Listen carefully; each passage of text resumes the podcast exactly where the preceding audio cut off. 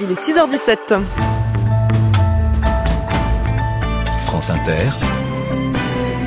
Le 5-7. C'est une première en France. La ville de Nice profite de son carnaval pour tester dans la rue la reconnaissance faciale, une technique extrêmement controversée, déjà très répandue en Chine.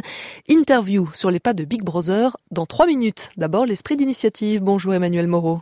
Bonjour Mathilde Munoz. Deux maisons innovantes viennent d'être euh, inaugurées à Malakoff, c'est tout près de Paris, et ces maisons sont destinées à des personnes en situation précaire. Et oui, ces maisons sont innovantes, Mathilde, car ce sont des maisons qui déménagent. Elles sont conçues par des architectes pour être montées en sept semaines et démontées à volonté sans laisser de traces. Ce programme de construction originale est initié par l'association Habitat et Humanisme. Il permet d'héberger décemment, à moindre coût, des familles fragiles au cœur des villes sur des terrains temporairement vacants mis à la disposition de l'association.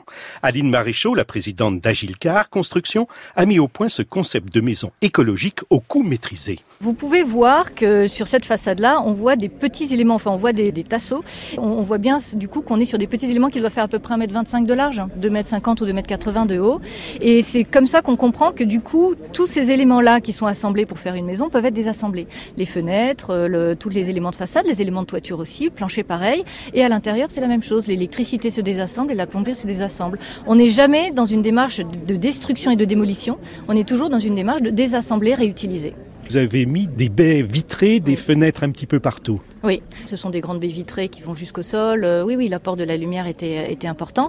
Et après, avec Habitat Humanisme, on réfléchit beaucoup quand on travaille sur un site, à l'orientation, euh, etc. Alors, sans aller jusqu'à faire du bioclimatique, mais c'est un petit peu l'intention, c'est-à-dire pouvoir à un moment donné faire des économies d'énergie, pas seulement sur la qualité des matériaux et de l'isolation, mais aussi sur l'orientation et la, la, manière dont, dont on pose les baies. Oui.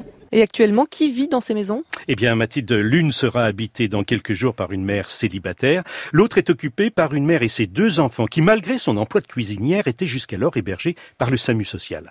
Avec cette formule de construction renouvelable, elle a enfin un toit pour un loyer très faible. La particularité de cette maison, c'est de pouvoir du coup utiliser du foncier temporaire, c'est-à-dire du foncier sur lequel le propriétaire a prévu de faire un projet, mais pour l'instant n'y l'utilise pas. On a beaucoup de terrains comme ça en Ile-de-France, c'est ce qu'on appelle l'urbanisme transitoire.